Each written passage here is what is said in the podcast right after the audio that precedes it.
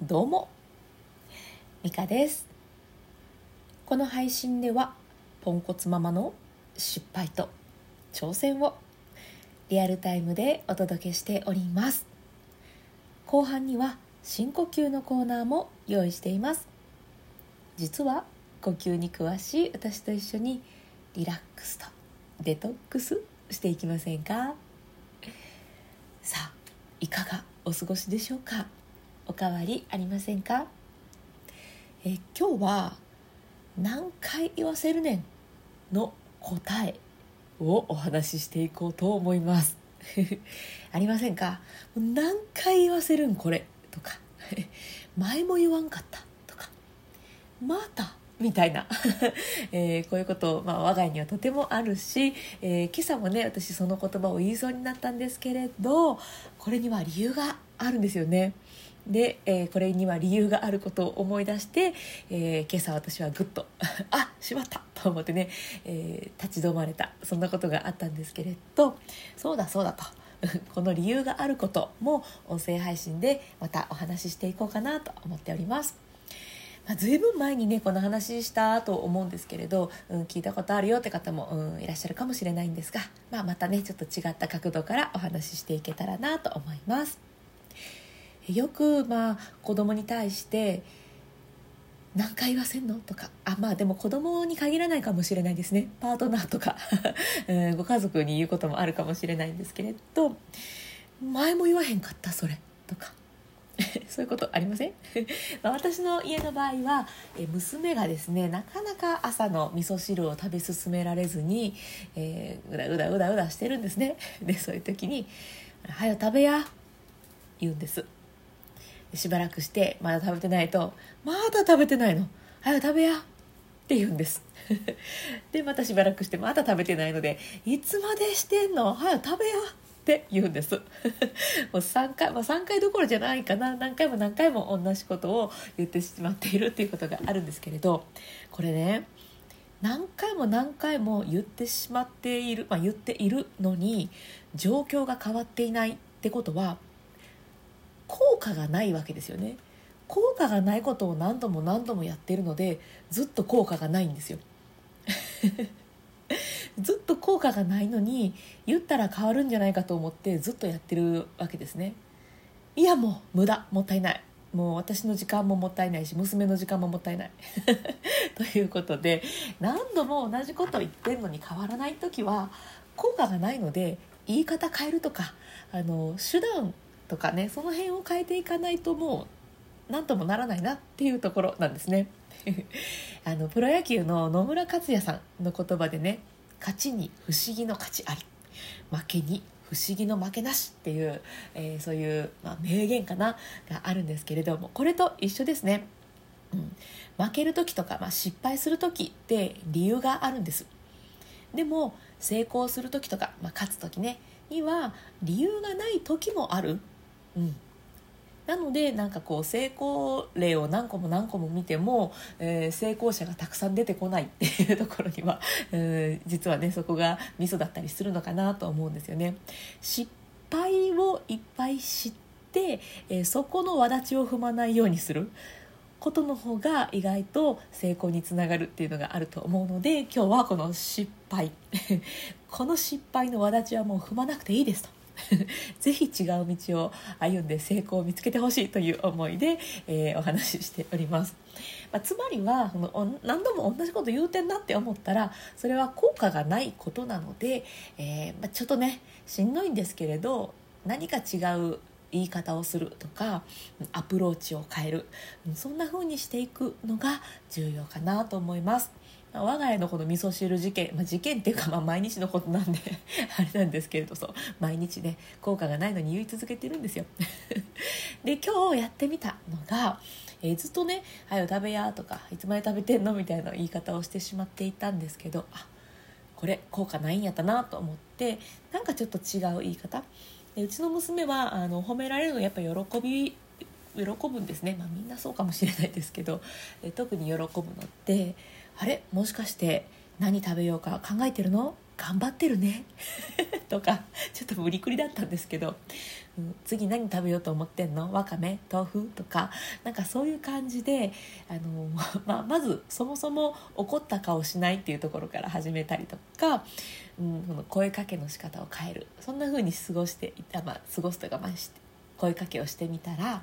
「苦手やけどわかめから食べてみる」とか言ってこうパクッと食べて「お食べれたねやったじゃん次どうする?」という感じでどんどんどんどん、えー、なんかちょっとね声かけを変えたらどんどんどんどん進んでいったっていう、まあ、そんな成功もあったんですよね。うん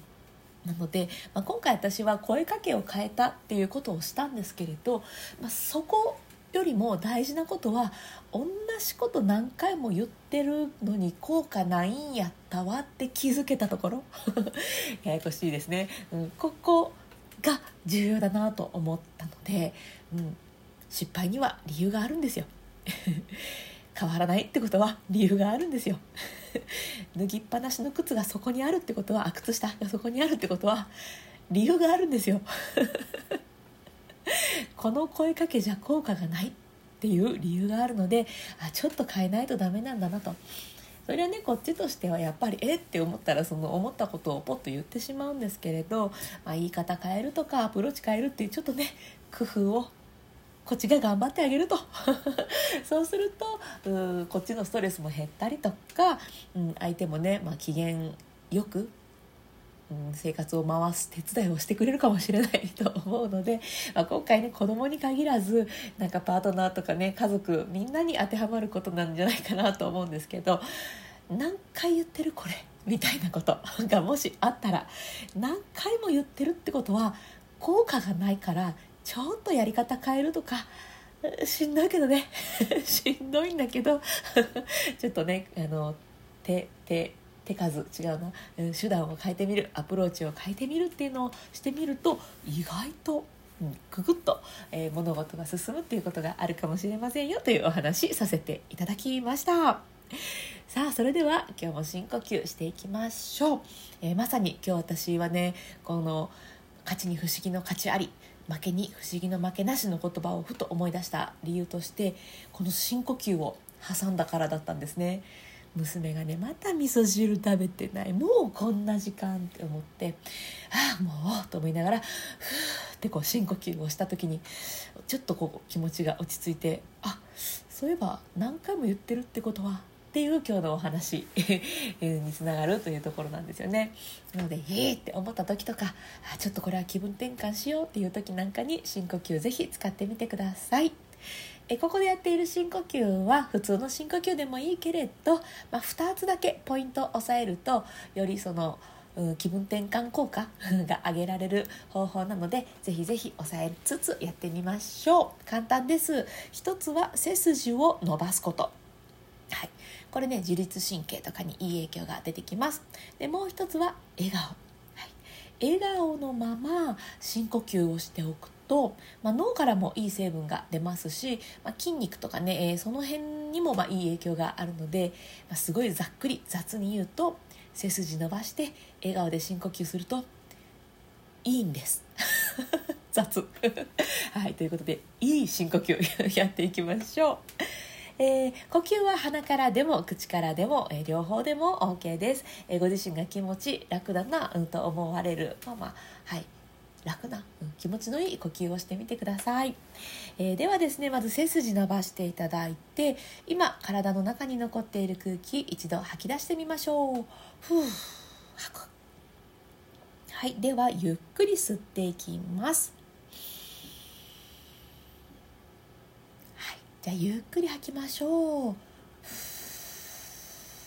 こうふーっと体の力が抜けるリラックス感じてください。吐き切る？はいゆっくり吸って、はい、じゃあまたゆっくり吐きます。イラとかもやとか。そういうのも息と一緒に吐き出してデトックスしてみてください。吐き切ってまたゆっくり吸います。背筋と笑顔キープです。吐いて終わりましょう。リラックス。デトックス。切って終わります。さあいかがでしたか？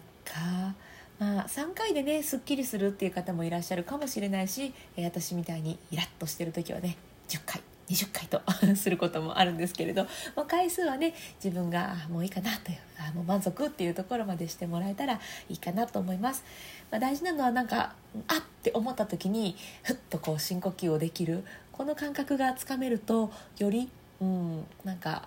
いい生活 いい生活って言ったらあれですね、うん、気持ちをこう切り替えるいいきっかけに、えー、していただけるんじゃないかななんて思っておりますなのでちょっとイラッとしたらあっていう風になんかイライラの話をしてる美香さんいたなみたいな風に